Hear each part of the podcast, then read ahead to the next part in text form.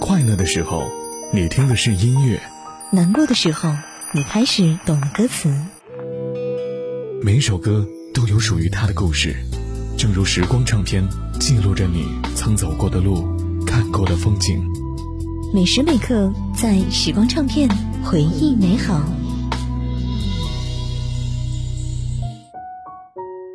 在时光唱片回忆美好，你好，我是杜静，继续来听到今天的歌手郑秀文。九六年，郑秀文以一首我们刚刚听到的《值得》创下港星女歌手在中国台湾最佳的销售成绩。